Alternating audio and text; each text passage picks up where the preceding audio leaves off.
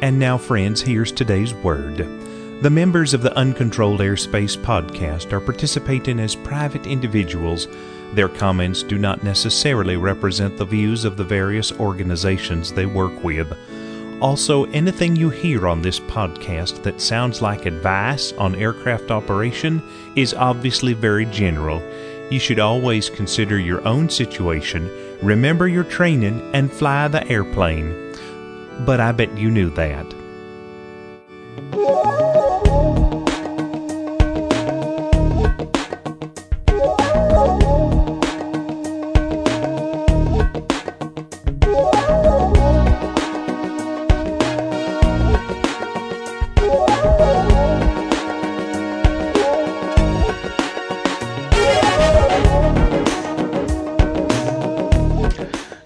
So, do you remember the uh, Do you remember the Saturday Night Live uh, character Mike Mike Myers? Was it Mike Myers sure. um, who did uh, what was the woman's name? The talk show host woman that he played.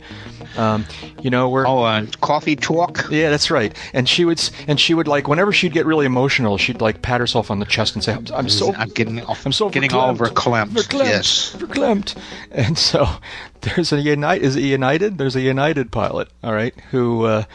Uh, this is a story from aeronews.net. You know, man, I saw that on a couple of other the aviation wire services. United pilot announces he's too upset to fly. He cancels the flight. It said, you know, uh, good for him. a Uni- Yeah, United I'm not- pilot in Salt Lake City may have taken a page from the flight instructor's playbook. Uh, he took the uh, "I'm safe" Are- checklist so and we're determined. uh, Yeah. Are, are we are we rolling now? Sure. Oh, okay. Why were you going to curse? No, not even more so than normal. Anyway, he deser- he determined that his E for emotion was too high, and for the flight that day, at least that, at least that's how he explained it to the passengers in the cabin intercom, according to one passenger. So, uh, he- Well, re- reading that, um, reading some of the news coverage of that a little bit further, um, apparently this is some uh, kind of hazing or labor thing yeah, that's going. what I think. I think it's a I think it's an unofficial job action. Is basically well, it, it was an unofficial job action, and and I forget. Where, do we have a link to this? uh, yeah, Yeah. it's in the lower, lower. Scroll down on the list. It's there. Yeah. It says uh, verklempt. Oh, that's the one. Okay. I'm, s- you know, hey, give me a break. It was a buried lead. They put it at the beginning. That's right. Yeah, I buried yeah, it and deeply. and um, this was a United flight. Um, some 416 something, from something, yeah, something about hats or something. I read somewhere.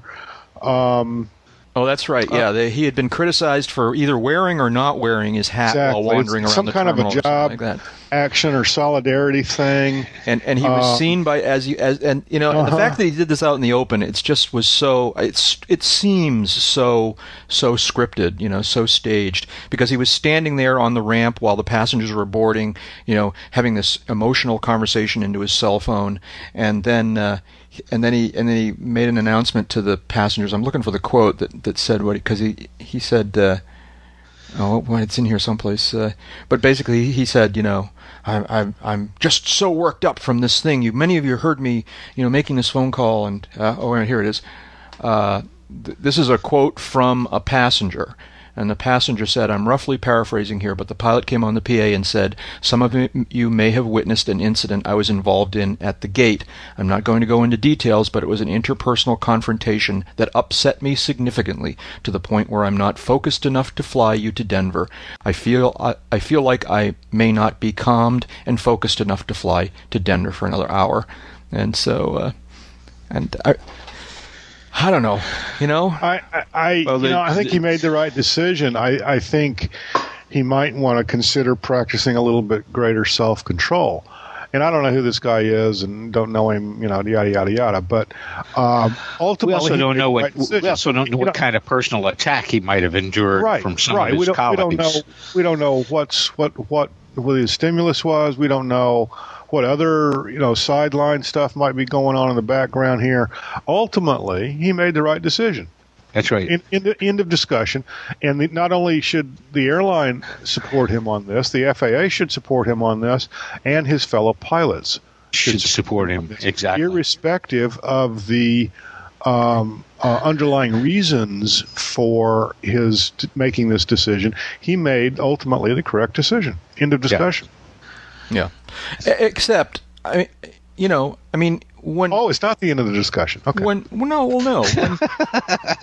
When, when, a, when a union when a union sort of quietly organizes a sick out in order to make a point, is that a reasonable thing? You know, I mean, because Well, it, it really depends on. I guess we've got to read this guy guy's mind to know what was really going through his head. If he was genuinely troubled by an incident that he did not, you know, sort of drive, then I agree with you completely. That was the right choice to make.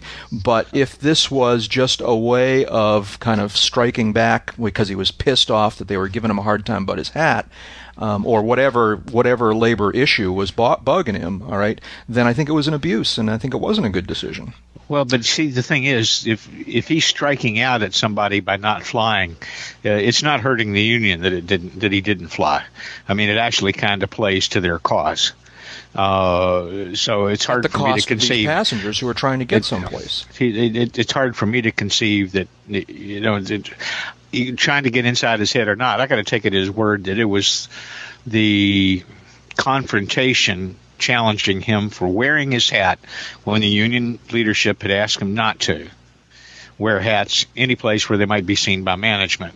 Well, it makes a big statement in a little way uh, that the general public's not going to pick up on at all uh, they will pick up on a canceled flight, and that doesn't hurt the the, the pilots union. So I got to go with you know Jeb, and I, I got to give the guy the benefit of the doubt that uh, he you know if he's been flying a long time and wearing that hat in public all those years, so you don't necessarily just turn that off as a matter of course. You know, very innocent uh, possibility. Oh, you put your hat on, uh, didn't mean to. Uh, and I'm not, not saying that that's necessarily the case either. All I know is that if the guy's encounter was sufficiently disturbing that he couldn't focus on the job at hand, he shouldn't be trying to do the job at hand. Right. And, and and made this the the right call. And that couldn't be easy either because even if the airline's not going to do anything official to uh, uh, discipline the guy for this, uh, and I, nothing there I see where they should, but that's their business. They're going to do it the way they think uh, is best for them, and uh, this is going to be stuck over him for the rest of the time he flies the line. He's always going to be known in, inside that little circle as the guy that walked off a flight because he got uh, uh, emotional after a confrontation with a fellow union member. Uh, that's Yeah, true. it'll always be in his jacket. Now, I find it Uh, ironic that I'm the oh, yeah. cynical one of the three here. It's like, Well- it's like you guys are both. I, I, yes, I, feel for the guy. He was. I think making, you know, what I think you're I hear you saying, Jack, is that um, you're you're maybe doubting the sincerity with Well- which he said that he was too upset. I think it's suspect. I don't know for sure what was sus- going on there, Okay, but I understand. but- I don't know for sure what's going on there either. Um, reading between the lines, I don't understand the significance of hat or no hat. Okay, but there is so much I about um, uh, airline employee unions and their interactions with management that I don't understand. That this is just you know a drop in the bucket. Um, I, Yeah, I guess what I, you don't know could fill volumes. what I don't know could fill volumes, and I would I would guess that maybe even the the um, union members don't know a whole lot, of, don't know everything there is to know about what's going on. Having said all of that, um, I got to give the guy the benefit of the doubt based on the facts as I understand them, and. Uh, yeah, and it doesn't seem like this is some kind of mass action because we haven't heard of another since. okay. well, uh, what- yeah, every every pilot for United all of a sudden says, "I'm too upset to fly today." that would be great. All right. Be- yeah, that would be interesting. That would probably free up some slots in the New York area. That's right. Well, you know, American would be on time that day. oh, man, Welcome, no. folks, to episode number 88 of Uncontrolled Airspace, the General Getting Aviation older every episode. That's right. We're recording this episode Abel, on, where are my teeth? on Thursday evening, June 26th, 2008. And uh, Why start now? let me say hi to my friends here in the virtual hangar. That voice is, uh, well, it's not his voice, but that making that voice was Dave Higdon, and Dave's talking to us from Wichita, Kansas. Hi, Dave. How you doing? Doing good. Finer and frog hair, as the uh, a- a- as the man would say. Uh huh. Uh huh. So, what you been up to? Anything fun? Uh, no. All right. Doing this podcast. It's been a calm Uh, week. No tornadoes, and uh, you know. No, it's settled into uh, not unseasonably hot. Actually, you know, uh, kind of moderate and humid, and haven't had any thunderstorms or uh, tornado warnings or watches uh, in several days now. And it's like, ah, very Yeah, nice. yeah. Starting to see a lot more little airplanes in the air, but not near in the volume that we should for this time of year, which is kind of a topic all its own. But doing well, alive, upright, taking nourishment, and was not in this morning's obit page. So There you go. There you go. All, all good things. All good things. All good also here, things. also here in the hangar is uh, Jeb Burnside. Jeb's talking to us from Sarasota, Florida. Hi, Jeb. Hey Jack, how you doing? Good. Good. So uh, now I'm see I'm fun- I'm focusing on this thunderstorm thing for a reason. Have you been? That's right. We talked about this. You don't have daily thunderstorms down there this time of year. Is that right? Well, we do actually. Although yesterday and today we we did not have one at least uh, at least on top of me. Today is kind of odd actually. Um, woke up, it was clear blue sky, and then later in the morning. Uh, I should say at dawn it was clear blue sky, and and then uh, later in the morning uh, it started clouding up, and it's been layered and been threatening rain all day. It's been very cool. I'd say maybe 75, 78 uh, humid. Um, sun's not penetrating, so it's just been kind of a uh, an amazingly dreary day. It's One of the first ones I've seen down here since I've been down here almost a year, and uh, um, it's just one of those you know odd little days. I, I looked at the radar earlier, and there were some some storms moving up out of Fort Myers, um, but off in the Gulf, and they just never came ashore. they're headed to Disney World. That's right. In Southern California, they call that June gloom. It's very common. June gloom. Yes, gloom, that's a good word. down That's in uh, word. particularly south of LA um, in this time of year it can be overcast a, a lot and uh, even though it's nice out it's it's you know dismal like that and they call it June gloom and I am Jack Hodgson. I am here back in uh, in Boston, Massachusetts, but not for long. I'm. Uh, this will actually be the last, I think, if things go according to plan. This will be the last podcast that I do here from uh, from Boston, where I've been living for a while, and uh, I'm about halfway move, through my move up to Dover, New Hampshire, um, which is uh, how sort of- far is that? it's about an hour and 15 minute drive. It's just inland from Portsmouth. If you, most people know where Ports, Portsmouth is, sort of is right on the northern See, you, you get you get you know north of um, or north or east of uh, say Westchester County or Long Island, and the geography just uh, um, escapes me. Yeah, well, if you, if you can picture the uh, New England seacoast, the, uh, the the state line between Maine and New Hampshire, uh, Portsmouth is just uh, at the very just below the state line in New Hampshire, and if you head inland about ten minutes by car, uh, you're you get to Dover, and uh, that's that's where I'm be living. Is Portsmouth a coastal city? It, uh, strictly speaking, no. It's actually uh, up the river just a little bit. Um, New Castle, What, a couple of miles or something? Not even that. Maybe. Well, yeah, probably a couple miles. Um, but it's sort of at the key point of the harbor that's formed by all these. It's it's very much a you know kind of a Boston Harbor thing in miniature with like all sorts of islands forming. Right. Okay. forming It's a harbor. port. It is a port town. It was a big time port town way back when. Back in the back in the early days, it was. Uh, it's the it's the uh, the site of the uh, the first U.S. naval shipyard. Uh, Oh wow. So will you be closer to a little airport to fly out of when you're up there? Yeah, well, I'll be closer to the one that I've been calling home for a while now, which is Skyhaven in Rochester, New Hampshire. How far will that be? That's about a 15 minute drive. oh, good. cool. Yeah. oh, outstanding! Yeah. Yeah. Excellent. Yeah. So that's that's going to be good. Uh, and the reason I was talking about thunderstorms is just to kind of finish the weather slot here. thought here is that um, it can, you know in the never-ending changes to to the way weather works, i i weather is changing these days. Um, we've been getting daily thunderstorms, afternoon thunderstorms here almost every day for like three or four weeks now. Even while I was away over in, in Las Vegas, they were getting these big Well, thunderstorms. that's, those are the day. same bands of gypsies that have been coming that were coming through here for about three Yeah, weeks. I guess so. Right, You know, right. and uh, so uh, you know we get afternoon thunderstorms, but it's unusual to get them like basically every day for an Just just think of us here uh, east of the Front Range of the Rockies as your early warning system. That's right. That's right. Sometimes for the upper East Coast, sometimes for the lower East Coast, sometimes for the middle East Coast. But it, it all comes from here first. So this is episode 88 of our little podcast here, and uh, and you know it never ceases to amaze me that we've built this into an incredibly influential mechanism in the world. You know, Yes, And indeed. We've Yes, we've indeed. we've influenced people. I mean, I'm very proud to say we've influenced people to either resume or begin flight training, which is very very cool. Um, then we discovered that we had some influence on convincing, or not convincing, but in, in A- EAA deciding to create the Affordable Flight Center at uh, AirVenture this summer, and that's pretty cool. Now it turns out that we have, uh, directly or indirectly, uh, convinced Delta to add Leinenkugel beer to their menu on their We flights. we have gone beyond general aviation, and Oh. now have our fingers in commercial scheduled aviation. That's right. In, in, a- in a little way, we've made the airlines a better experience, huh? Jeb, you came across this story. What, what's the deal here?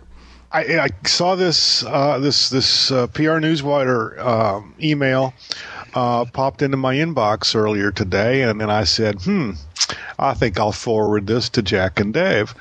But basically, uh, Kugel beer um, out of uh, I, can't, I don't have the press release in front of me. Um, uh, out of Wisconsin, uh, has been selected by Delta Airlines as a uh, an onboard uh, choice for their passengers.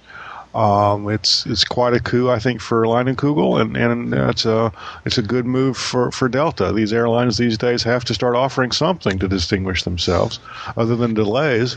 Yeah, So Line- Leinie's is probably as good a choice as any. that's right. Well, it, it you know Delta came from an old family tradition of uh, Southern people. Uh, the That's right. Well, Delta up- started as a crop dusting service. That's right, crop crop dusting company down in the in Delta country, and uh, down just in got bigger. Mississippi. Uh, And yeah. Line, Leinie's is uh, Chippewa Falls, Wisconsin, family brew since 1867. Uh, that Slightly before the airplane. Slightly before the Wright brothers did it. Now, who knows? It's conceivable that the Wright brothers might have had a Leinie's in Dayton. while you know, we wouldn't want to start an unfounded rumor here, No, no, but no, no. but you know, stranger things have happened. Oh, and on this podcast, many strange things have happened. That's right. Well, And apparently especially if- in Wichita. But and apparently, if we say it, it will become true eventually. So, uh, Well, and and uh, if you if you say anything, You guys no. remember? You guys remember the little uh, uh, barbecue and wings place that we hit last year in Oshkosh?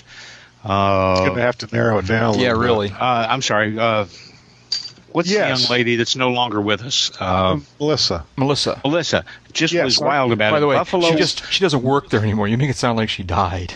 I'm sorry. Yeah, she she moved on to a different career. Yeah, okay, uh, so- different so- job. Yeah, where did- Buffalo Wild Wings. Oh, oh, oh, you know, that's don't right. mean to plug a Yeah. chain. That's but uh, they there are. I didn't know it at the time that we were in Wisconsin last year when it was brand new and everybody was all fired up about it, and it was good. And, and got home and mentioned it, and a friend of mine, another pilot, says, "Oh yeah." there- There's been two here for a couple of years now. And I said, Get the hell out. so I took Annie to it, uh, my bride partner, and you know, not too long in the future to be part airplane owner again. And uh, we visited the, the the Buffalo Wild Wings over in West Wichita, Uh huh. and I'd forgotten. I didn't expect to see Leinie's on the menu here. I looked at the menu up there and saw Leinenkugels on the Buffalo Wild Wings menu and thought, well, that fits. We're in Wisconsin. But I want to know But- was it in the was it in the regular beer list or the imported? beer Yeah, list? yeah, yeah. Oh, it was part of their part of their regular menu. Well, good for Delta. They're coming around. Maybe that's where I should be doing my flying for, for And, a and while. we should point out at this stage that, and pardon me for clearing my throat, we should point out at this stage that we have no relationship whatsoever with Leinenkugel. No, we don't no, no, get no. free beer from them. We Oh, don't. sorry, get, yeah, that's uh, right. We don't hats we don't or T-shirts or anything or like that. money. Now we, we, We- can be had. That's we can right, be yeah, convinced. that's right. You know, to, to accept a free case of beer every Yeah, now see, I was going to say that we don't But get any money or any, any value from them. We we clearly have a very very intimate relationship with with the beer, but that's very But the, uh, the my local liquor store considers it a microbrew, which means that buying it on Wednesdays gets you a 15% discount. So, Well, you know, I- I uh, still- we are I'm accepting discounts on our Leinenkugels on Wednesdays. I'm still grappling with the fact that your local liquor store knows you by first name. Yeah, that's right. All right, we got to. I can hear listeners screaming now. We got to talk about airplanes. Um, Airplanes. Oh yeah. Well, we Airplanes. okay. Delta. Well, we were talking about aviation, right? I mean, we were right. talking about a pilot being smart Yep. and not being stupid, No. which is one of the mottos. That's right. Don't do Don't be something stupid. stupid. Don't be stupid. Here we go. Here's a story from uh, from the AOPA pilot blog. Uh, it's uh, announcing a new uh, a new turbine conversion. I'm going to read a couple paragraphs here. The headline is new. How do you say the Soloy? S O L O Soloy. Soloy. Newest Soloy, Soloy. conversion targets police. Soloy Aviation Solutions newest turbine conversion, the Mark II upgrade for the uh, in production uh, Garmin 1000 G1000 equipped Cessna 206H is nearing FAA certification and aimed squarely at the law enforcement community. According to Dave Stauffer, uh, Soloy's CEO, the Mark II will be perfect for the police departments and security agencies needing a proven high wing turboprop, smaller and less expensive than the $1.6 million Cessna 208 Caravan. You know, if you took the struts off the wings in this photograph, yeah, it would look so much like an extra 500. hmm Yeah, yeah, it's something about the cowl and the high wing and, and, and the you know the 87 blade prop. Yeah, yeah. Uh, right. It says here, priced at $561,000, the upgrade employs an updated version of the Rolls-Royce Allison 250B17F engine, offering 420 horsepower and thermodynamic improvements that allow increased power to be carried all the way to 10,000 feet MSL. So Yeah. here's my question for you guys who probably know a lot more about this than I do, and and other than being able to fly really high, what is the virtue of having a, a turbine engine in your small aircraft? One of the principal virtues is being able to get fuel. Okay. This is, uh, although he says, uh, be perfect for police departments and security agencies. Uh, quoting the the, the uh, CEO of Soloy, basically this is really um, uh, um, a foreign or, or international uh, product. It's aimed mainly, I would think, at other countries and their law enforcement or their air forces, um, um, because 100 low lead is while we have, at least for the time being, access to 100 low lead here in the U.S. In other areas of the world, 100 low lead just isn't available or isn't as as available, or it costs more than than Jet A. well, So even these days, Jet A is cheaper than 100 low lead. How much does Uh, Jet A cost? I never looked. I'm not sure about that, Dave. I'm not sure about that. All the I know prices I've seen in the last couple fuel- of weeks, including something I saw quoted on AvWeb today. Now, it wasn't a huge difference, but it was like Yeah. 15 or Yeah. 20 cents. Okay, D- I know diesel fuel locally here in Florida is, uh, shall we say, a little bit more expensive. Uh, much is relative, but a little bit more expensive than. Well, here on AvWeb today, you know, they've got a fuel finder. The um, fuel finder says Jet A is five ninety one. 100 low lead is five fifty four. I'm sorry, I got it backward, didn't I? Um, uh, you, you- yeah, maybe. May, well, you know, it may have changed. No, Uh, but again, it's not so much the price it's the per se availability. as as the availability. And in some areas of the world, a Jet A is cheaper well, and, you know, there's a few things here. I mean, 420 shaft horsepower and an engine that's flat rated, a turbine that's flat rated down to 420, is capable of delivering the torque of a lot greater uh, as it climbs. Like they said, you're good for that much horsepower uh, uh, up to 10,000 feet. Uh, that that's phenomenal. Uh, that means that puppy's going to should be able to carry more weight which it's going to need to because the existing fuel capacity of a 206 uh, is going to give it really short legs at the fuel flows that a kerosene burner is going to do. Right. If it burns 17 an hour with the uh, big inch Lycoming that was in it, it's probably going to burn 25 an hour with that Allison. Uh, maybe get as good as 22 an hour at cruise, low power, low torque cruise. Uh, it's going to be beaucoup quiet, particularly with a five blade prop, because the prop only turns 2,000 RPM, and that's fairly constant throughout the speed range. Well, you don't have a lot of blade noise, but what about the turbine itself? Uh, yeah. yeah, well, that depends on how well they uh, insulate the cowling against the noise, because in some installations, that Allison 250 can be Loud. uncomfortable to listen to up yeah. close. Not as bad as the old Garretts. Not as bad as the Garrett grenades, no. Right, not but, as bad uh, as the old Garrett engines, but uh, well ahead of, uh, of the of, of the uh, run of the mill PT6. Mm-hmm. Yeah, yeah. The other thing here too yeah. is uh, you get into, shall we say, less well developed countries uh, and you get into situations where there is a lot of more mountainous terrain than we have here in North America. Um, Chile, Brazil, Argentina, whatever. And um, a, a, a, turbine engine on this airplane, uh, especially with the um, uh, the flat rated um, horsepower and the uh, uh, from what it says here about thermodynamic improvements, um, we're talking about basically being able to to pull uh, higher temps um, yeah. in high and hot situations. So this is uh, just a, a, a major performance boost for high and hot operations uh, in the 206 platform. Soloy has been around a while. Yeah. Uh, they've been doing these turbine conversions, Dave, 20 years? Oh yeah, at least as far as I can remember. They they've done 206s. Um, uh, they've they done did other a dual air- pack for the Caravan uh-huh. that put 2 uh-huh. engines on one cow, uh, going through a gearbox to drive one prop with a, uh, a shear link that would mm-hmm. disconnect mm-hmm. a dead engine if one should right. fail. Really? Right. Yeah, um, it is quite quite a piece of engineering, uh, and uh, one of those one of those installations that is uh, got found far more popularity in remote parts of the world uh, than in highly uh, developed parts of the world like the United States, uh, most of Europe, uh, the northern parts of Africa. Very little of South America, though, and very little of Africa, relatively speaking. Whole big swaths of Asia where having two motors is going to be uh, far preferred. My only question about this puppy is the, the, the people buying it must really consider these things worthwhile because you throw in. A, I noticed they talking about the G1000 equipped Cessna.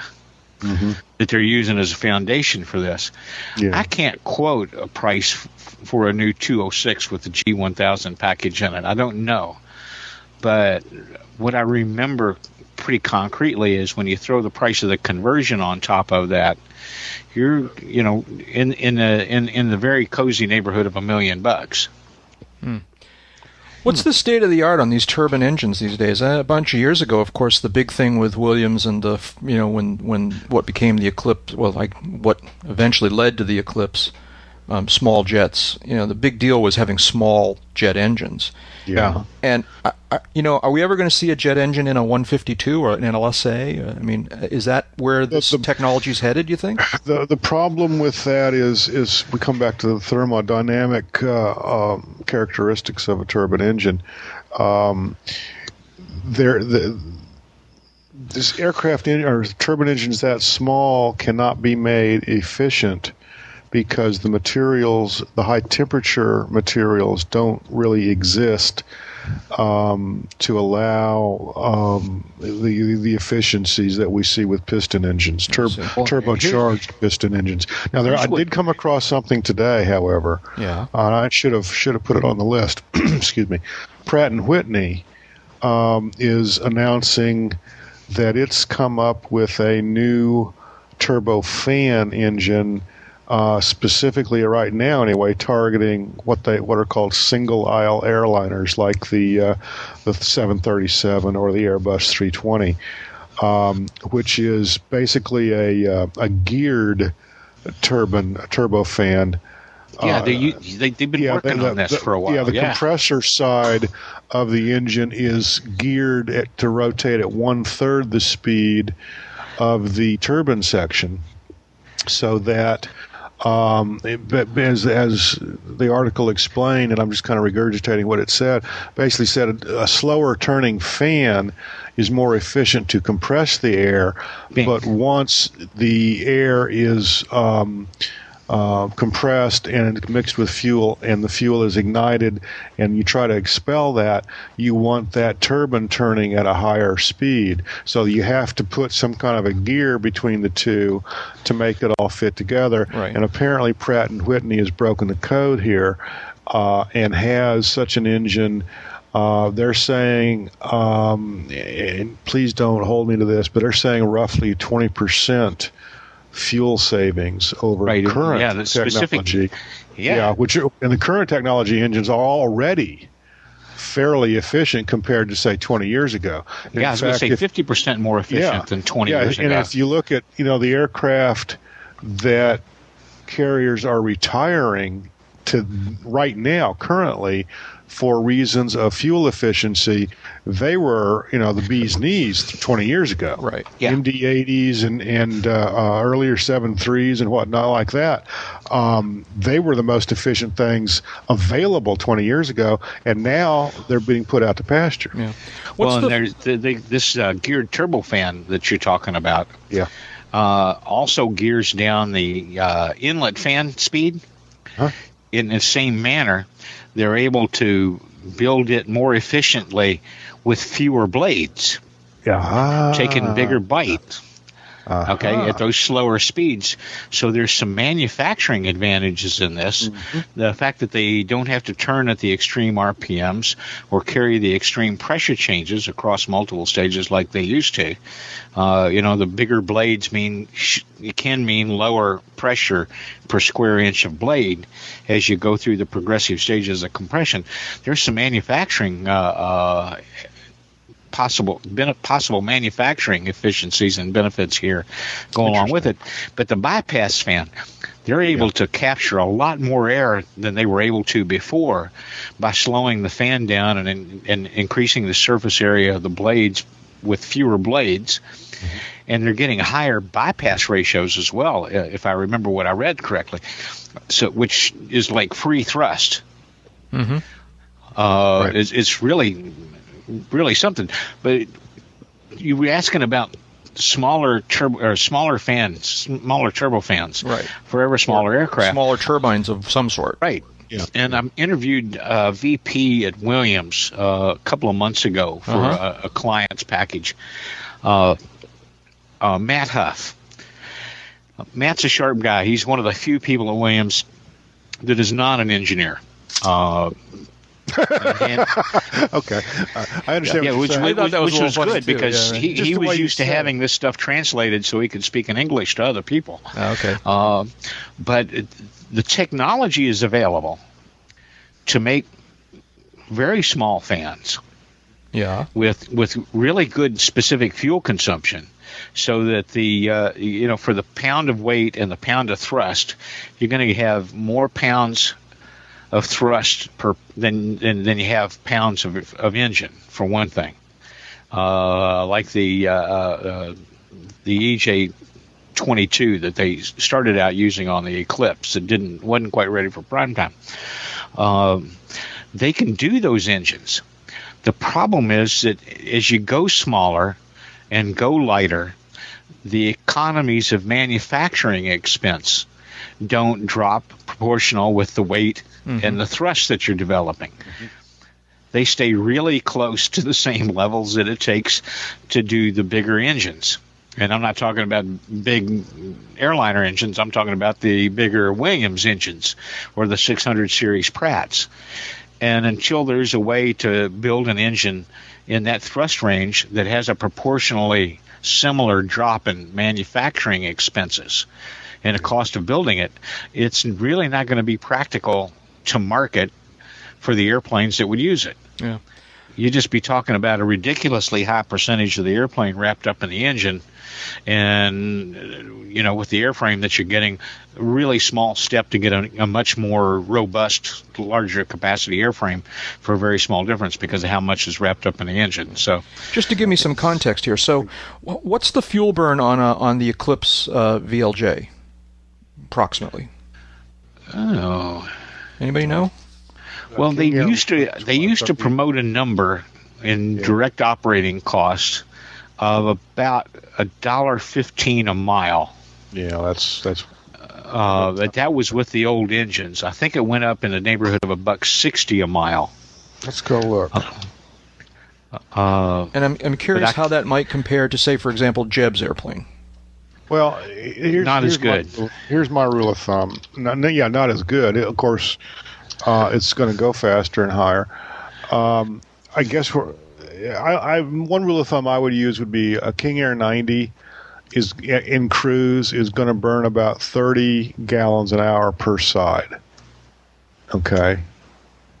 Okay. Yeah, 30 gallons an hour a side. And that's a Uh, turboprop. That's a turboprop. Um, the um, the Eclipse, uh, and I'm going to uh, throw a swag out there. I'm going to guess in cruise, the Eclipse is going to be 25 a side, maybe 20 gallons an hour a side in cruise. But I have no. That's just a swag. I have nothing on which to base that. and here's a number you really don't know the answer to. What's the fuel burn going to be on this new littler Eclipse jet? Well, it's only got one engine, doesn't it? Yeah, and it's yeah, smaller it's the too, same so engine. It's the same but it's a engine. smaller It's, airplane. it's gonna it's gonna be the same It's the same engine. Yeah, same engine, so it's gonna be twenty gallons an hour. Okay. And Anyways. of course, they they do it in pounds on jets, but again, that's in cruise also. Um, so um, I'm finally loading the. Uh, let's see, cruise speed, single engine doesn't tell me what the fuel burn is. Mission profiles, Which one are you looking at? The the, looking at Eclipse. the, the shipping Eclipse. Yeah. Yeah. Um, okay. uh, Do the math. Okay. Yeah. Get your calculator out. 250 nautical mile short range trip. Uh, block to block fuel, 447 pounds. Divide that by what's what's Jet A? Seven pounds. Yeah. Uh, divide that by seven pounds. You're looking at um, 60 gallons. I don't know. I'm working on it here. 447 divided by 250 is 1.8. So that's 1.8 uh, pounds per nautical mile. Yeah, 1.8 pounds per nautical mile. Okay. I'm more concerned that the time is 1.1 hour, 1 minute. So 447 pounds divided by 61 minutes. I just found a chart with all these turbine engines F specific fuel consumption. Yeah. Yeah. All right. Enough of the math lesson. We're going to move on here. Um, see, I've got, 63, so it sounded like 63 gallons for the trip.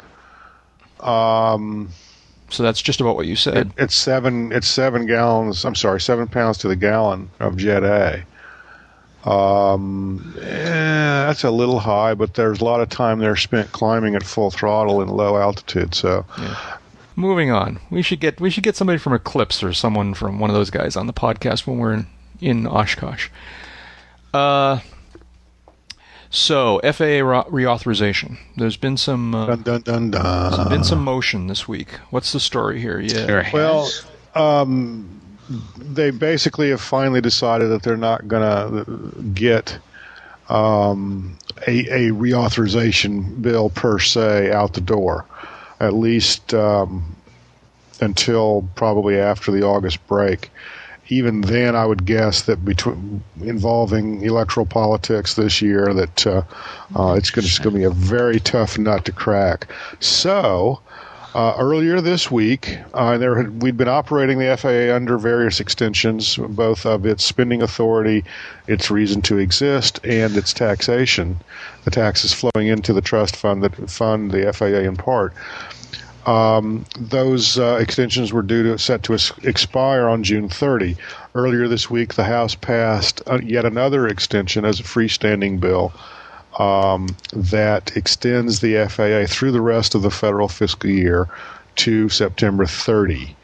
Uh, basically leaves everything as it was. Um, I, I didn't really dive into the dollar amounts as far as airport funding and things like that. Um, but that was passed by the House earlier this week uh, in a non-controversial fashion. It goes to the Senate. It'll probably go through the Senate like a hot knife through butter. And I could be more colorful if you'd like. No, no, no, it's okay. Um, um, and um, that will be the end of that, at least until um, they come back after the. Um, so, I would guess the, the August break, actually, and it may be that that uh, FAA just gets folded into the continuing resolution again this year. Yeah. Um, but um, so right the- now, we're only talking September 3rd. Right. So the upshot is, uh, it's going to be after the election. It's going to be after the new administration Well, this takes over. this right? didn't this didn't get them until after the election. This Yeah, but they'll even get 'em extend to it the again, election. right? They're not going to f- suddenly get their act together. What and- will happen, I think, at this stage, what the most likely thing that will happen is the um, um, the FAA extension will be in the continuing resolution. There will be a continuing resolution Yeah. uh, that that will go through uh, in September, um, early October. FAA will probably be in that, and it, will be left to um, the new Congress and the new president to uh, uh, to figure all that out. okay. It dawned on me the other day that if this had gone the wrong way, like Yeah. a year ago, yeah. yeah, and the airlines had gotten all that they wanted by showing off all the user fees on general aviation, that they'd still be getting buried right now because of fuel prices. Right. And uh, well, I had had a person raise convers- conversations that you know if they'd have gotten the tax relief they were looking for, they might not be in this case. It's like no, no, no, no, no. Take a look at their fuel price increases. What they were trying to pick our pockets for uh, doesn't even come close to covering how much right. more their fuel bill has gone up. There's, we're talking about billions and billions, billions and billions of dollars with bees. Bees. Um, I no, want it's that it's lottery up ticket. out That's there, what I want. folks, and uh, I can um, give away ninety percent of it the- and still live well. the the few airline pilots I know and, and with whom I've spoke spoken in the last few months, um, basically say if you think it's been ugly in in previous years or slash months, you ain't seen nothing yet. No, no. Um, and all those poor, poor all those poor kids laying out good money to train at flight academies in hopes of getting jobs flying regional airliners. And right now regional airliners are the ones that are getting shut down the most. Mhm. Yeah. or at, That's exactly least in parity with how much old equipment larger larger equipment the the uh, mainline carriers are shutting down. It's gonna be bad. Well, and what's what's going on is you know there, and this is we've talked about this on the podcast before. Uh, you've got you know 500 hour um, puppy dog or puppy farm wonders riding shotgun in an RJ, and uh, this is no lie. I'm not going to say the car- the carrier or the or the um, um, domicile or anything like that. But uh, I've, I've talked about a friend of mine who who, who was a captain for um, a major carrier flying RJs, um, and he tells me few, uh, occasionally some horror stories. And this was months ago. He's telling me a story. Um, they had a uh, a brand new hire first officer on reserve. That's what happens with brand new first officers. The guy, you know, was in in in triple digits of total flight time. Um, but the company hired him, and he was on reserve as a first officer, and they needed him at the domicile. And they called him to get him to the airport because they needed a first officer on that equipment. And he said, I will be there as soon as my mother comes home so she can drive me to the The airport. airport. oh Oh man. Well, and somebody sent me a a, a a flash presentation recently that showed starting salaries for first officer and captains flying regional equipment, and uh, at the really good ones, it was uh, right in the middle third or second Right. third of the twenty thousand dollar range. Right. But but Right. by and large, they were in the seventeen to nineteen thousand dollar a year range to be flying eighty hours a month in the right seat of a, a for hire human mailing tube with multiple souls in the back. Right. what's Uh, what's going to happen is with, with the RJs, for example, you're going to see Um, a few of them are just going to be parked. The older ones um, are just going to Yeah. be parked. Um, if they are replaced on the shorter haul routes, they will be replaced with turboprops. There is nothing new under the sun. Right. Um, and you will also see at larger airports, which uh, for which a, a jet equipment is is really necessary because the number of seats. You will see certain carriers pull out of certain markets. Here in Sarasota, for example, it's already been announced that Continental will no longer serve Sarasota. Um, they're pulling out. And I don't know what they. I guess they used MD-80s or uh, maybe 7.3s down here. I don't recall. Um, but you'll start seeing that at your smaller stations at the end of the line. You know, like um, you know Mugwump, Idaho. Um, you're going to see that locale lose scheduled service Yeah. and and that's where uh, uh, they're going to be grateful that they still have GA because that's going to be the only way to fly in and out of Mugwump, Idaho. And speaking of GA, there's going to be a of lot GA. of a lot of job opportunities flying corporate. That's right. Um, That's here exact- and now, and in the coming ten years, uh, we're talking about a huge influx of new equipment. No matter whose forecast you listen to, you don't even have to listen to forecast. All you have to do is track down backlogs for business jet makers. Mhm. Uh, did this little exercise recently for for on a for hire job, and came not too far away from sixty billion dollars in backlog for business jets and growing steadily uh, because the higher number of high net value or high net worth individuals worth, yeah. uh, because the increase in interest in chartering airplanes, increase in fractionals. Uh, so you know, folks, if you're interested in making a career flying in the cockpit of a of an aircraft, you do yourself some serious good uh, getting on a track to fly corporate because uh, better money, better hours, better working conditions by and large. Uh, there's a lot to commend it to it, and uh, every ingenue I've known that's gone into a corporate flying job uh, in the last three or four years has made 50 to 100 percent more in starting Right. salary than he could have going to one of the two or three regionals flying RJs or yeah, uh, Embraer regionals, Well- ERJs here.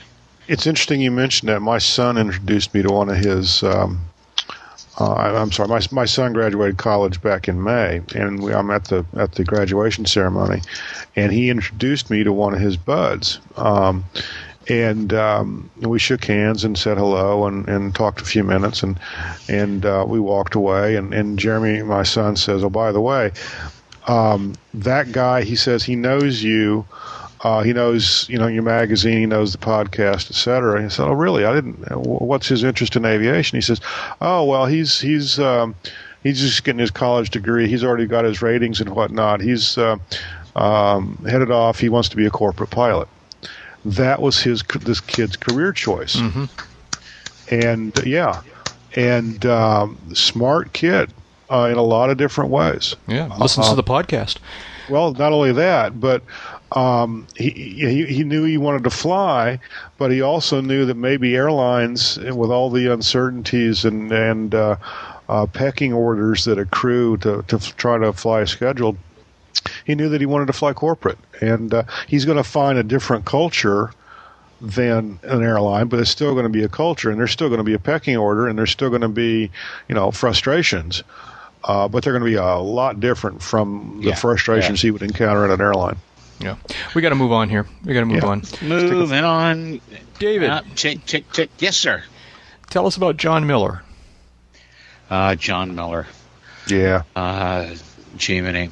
I'm not sure if I've ever met or even been in the presence of the man. Have you met him, Dave? Oh, yes, several Okay. times. Uh, shot him at Oshkosh a couple of times over the years. Uh huh. For those of you that uh, may have heard, those of you that haven't, who've never heard the name John Miller, John Miller was an iconic pilot who died this past this past week uh, on Monday, as a matter of fact, at the age of 102, and was still an active instrument pilot into his 90s. Mm-hmm. He was one of the founding board members of the American Bonanza Society. Uh, when uh, I met Mr. Miller at Oshkosh on a number of occasions, he was in the process of a cross continent trip for the summer. And his biggest complaint was that there in the ripe old age of late 80s and into his early 90s, somebody at the FAA at Oklahoma City just could not cotton to the idea of his age handily passing a third class medical. Hmm. So they conditioned his flying with him flying with a safety pilot. And he seldom had trouble finding safety pilots, from what I understand. There were a lot of people willing to fly with him because what he'd seen, where he'd been, like he witnessed at a very early age uh, a, a a flight Glenn Curtiss made from upstate New York to New York City to claim a ten thousand dollar prize posted by I believe a newspaper to see if it could be done. Uh, he saw Lindbergh take off for Paris, uh, things like that. Uh, just a great, great gentleman. Uh, and uh, he seemed, had seemed, seemed to find some peop good people to fly with him because I never once heard him complain that he was flying with people that were, you know, too young to be intelligent. He had a hand in in so many uh, and was there for so many you know different um, points in aviation history that it's just really uncanny. Dave mentioned uh, seeing Lindbergh take off. He was the the first person. He, he was a t- he was a factory pilot for Pitcairn. Yeah. And I'm, I'm probably butchering the pronunciation, but No, this was in the Pitcairn, thir- auto gyros. yeah, this was in the 30s when they were trying to market the autogyro, and he landed it on top of a building. I th- I thought um, it was like the Department of Commerce in Washington D.C. I think I've seen that uh, video of that. Yeah, there the video is is available online. It's it's this guy who just passed away earlier this year, or earlier this week, I should say. Um, he has, uh, uh, and and this article, other articles correctly note that three aircraft that he has flown are in the Smithsonian, not the types, the aircraft The actual ones, yeah. the actual aircraft. Um, just just amazing uh, history, amazing uh, skill, amazing stick to itiveness, for lack of a better term, um, and uh, just an all around great guy. I never had the, the great pleasure to meet him, but uh, uh, all the people who have, and there's a lot, um, I, a lot of people I know through the uh, through the Beech ownership uh, um, mafia, if you will, and, and the American Bonanza Society, whomever, uh, who have met him and, and known him over the years, uh, just have nothing but great things to say about him. And um, everyone was just richer for him having been around. So He was an um, amazing, amazing he really guy, was. and He just really a real was. treat to to meet. Uh, you know, like so many of us that have spent too much time without hearing protection around big loud engines and propellers. Uh, he had a little bit of a hearing loss, but uh, so you, when you talk Huh? to him, you talk distinctly. yeah, say what? speak speak up. That's right. Uh, but uh, you know, to meet somebody that at his age was still actively making cross country trips a couple of times a year to visit friends and making new friends so that he had a constant pool. I mean, you think about it when a guy gets into his 90s, how many of his lifetime friends are likely to still be around? hmm Yeah. and this and John had friends all over the country. Uh, so he'll be long remembered. Uh, and sorry to, to, to know that this is one year we know we won't see him again That's again right. at Oshkosh. That's interesting. Well, thanks for telling us that story. It's John Miller. He was 102 years old. So the FAA has issued uh, new new instructions for altitude readback. Yeah, Is this a big find deal? this Is this just yet another? well, it's Right. it's kind of making everybody behave to the letter of the regs. Yeah. Yeah. Yeah. And uh, you know, I, I put this on here because it's one of the it's it's like a not a teaching moment but a learning moment. Mm-hmm.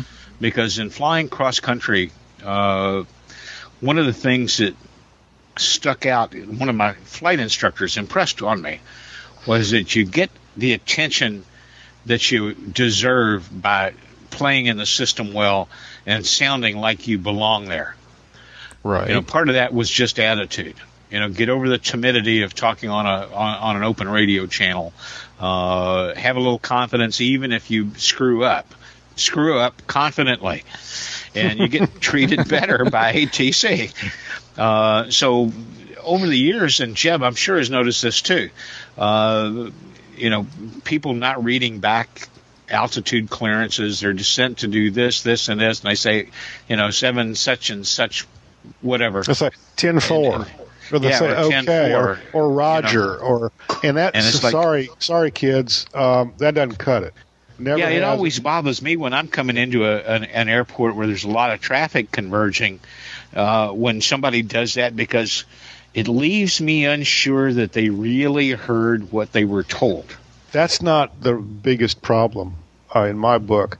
I'll give them the benefit of the doubt um, to the extent that I can that they heard what the controller wanted them to hear. But what I'm also hearing, and what everyone else on the frequency is hearing, is a lack of professionalism. And uh, there's a right way and a wrong way to do anything. There's certainly a right way and a wrong way to to do flying, to to do aviation. And um, Yes. this is this is something it's it's it's not really a rule per se it's a matter of uh, controllers these days are probably busier than they ever have been and they don't have the time or the inclination to play 20 questions with pilots even if the pilot's chair is moving faster than the controller's chair so Which as, as always case. should be the case. Phraseology should be precise. It should be standardized. And when you are cleared, you know, to an altitude, if you're, you know, whether it's in a tower operation, a class Bravo operation, or an IFR operation, you read back that altitude uh, in a clear voice, and you make sure that the controller understands that you understand it by reading it back.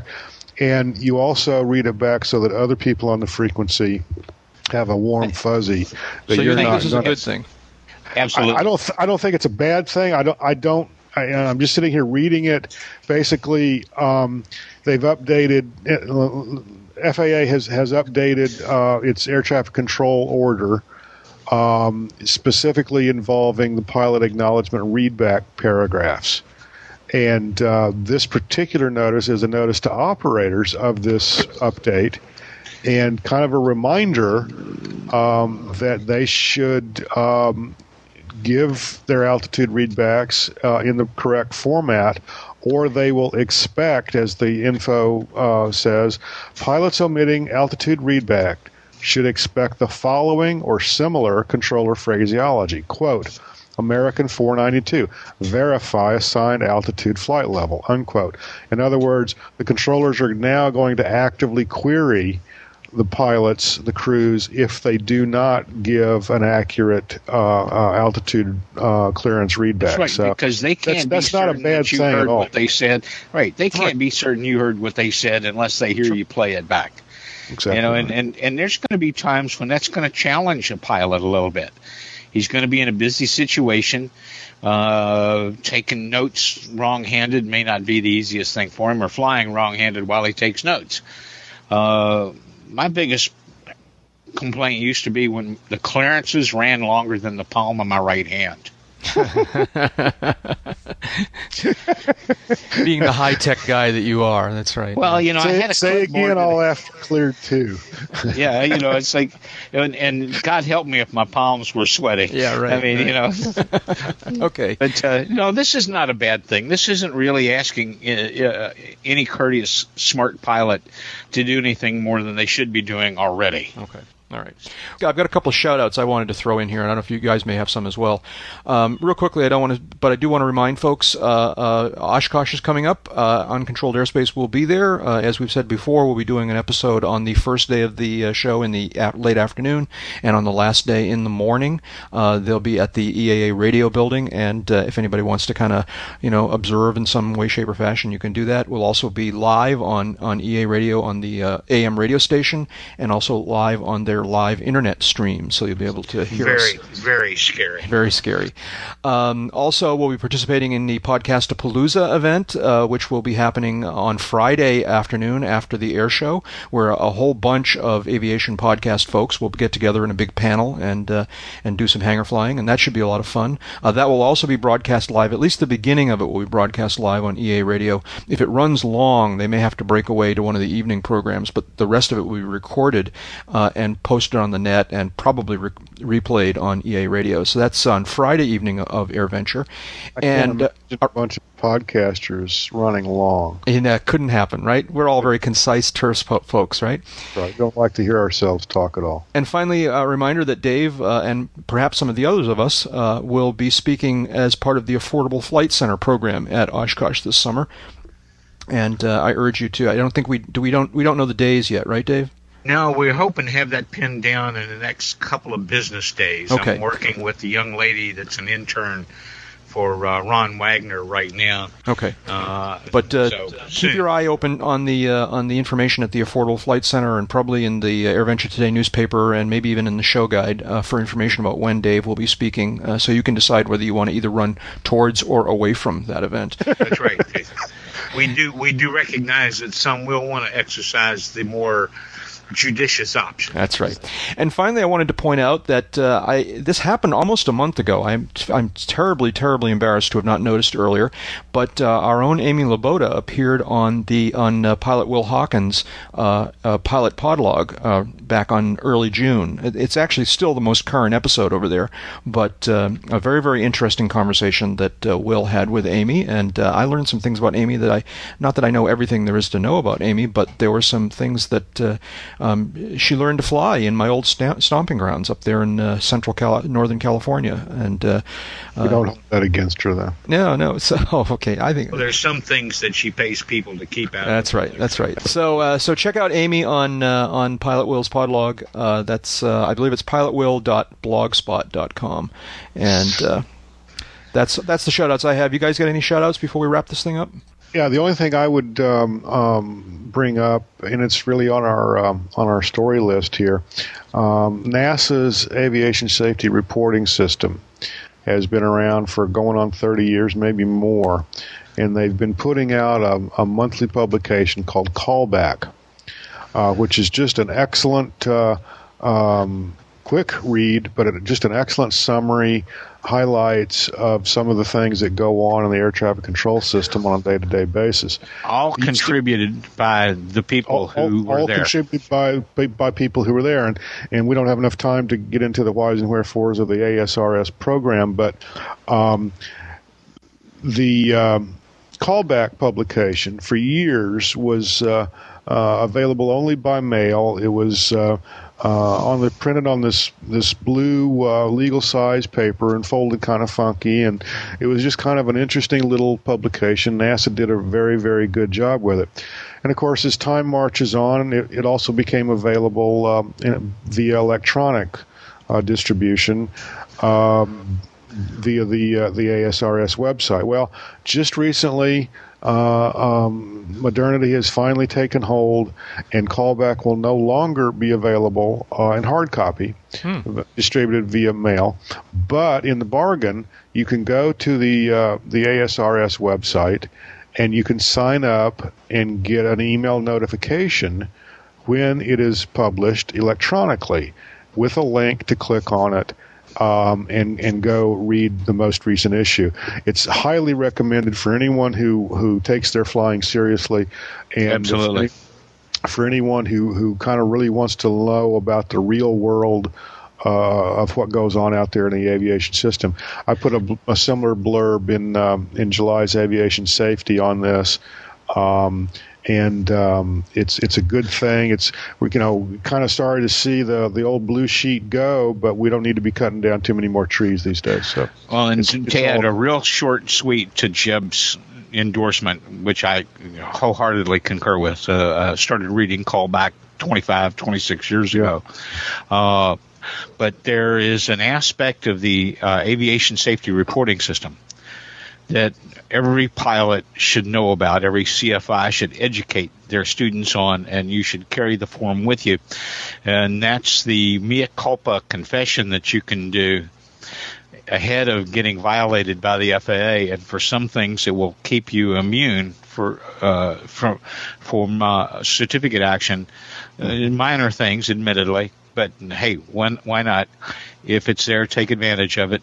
And it's also a place not just to learn, but to share. As you learn things, as you experience things, that's a perfect place to submit your own tales of there I was at umpteen thousand feet, and this silly stuff went on because I screwed up. Mm-hmm. That's the primary thing here: is people confessing where they made a mistake. That's right. It is a cool program. I couldn't agree more. I, I agree with everything you guys just said. I'm curious, how many of those slips have you ever sent in? Just one. I refuse to answer that question on the Okay. grounds that it. Jeb you. actually, Jeb actually has a sheet of the labels printed out. I, I have yeah I have um, the post-it notes. I have tablets of those. I have a couple you know in, in, in the airplane. I have a couple at home. I have a couple at Dave's house. Um, He sleeps with one. That's right.